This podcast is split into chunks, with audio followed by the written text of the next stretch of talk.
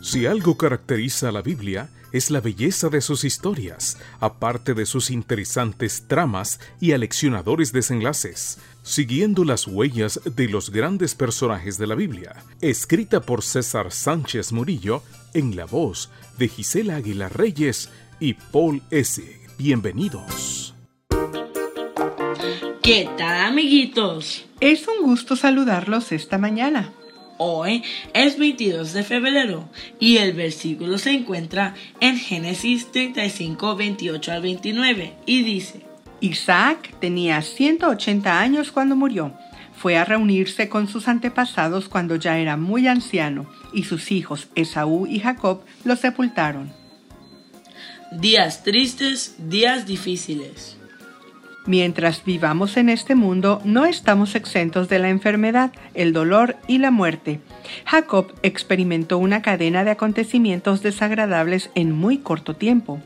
Todos se resumen en pocos versículos del capítulo 35.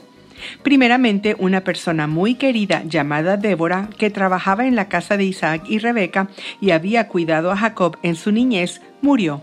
Eso causó tanto dolor que el lugar donde la sepultaron lo llamaron Encina del Llanto.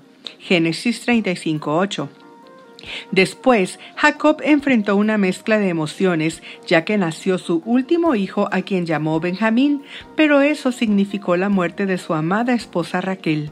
Solamente podemos imaginar cómo se entristeció al separarse de ella por quien había trabajado 14 años.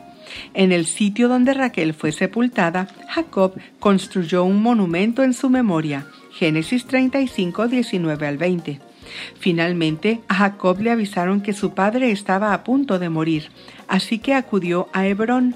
En ese momento Isaac ya tenía 180 años. También Esaú acudió. En efecto, poco después Isaac murió.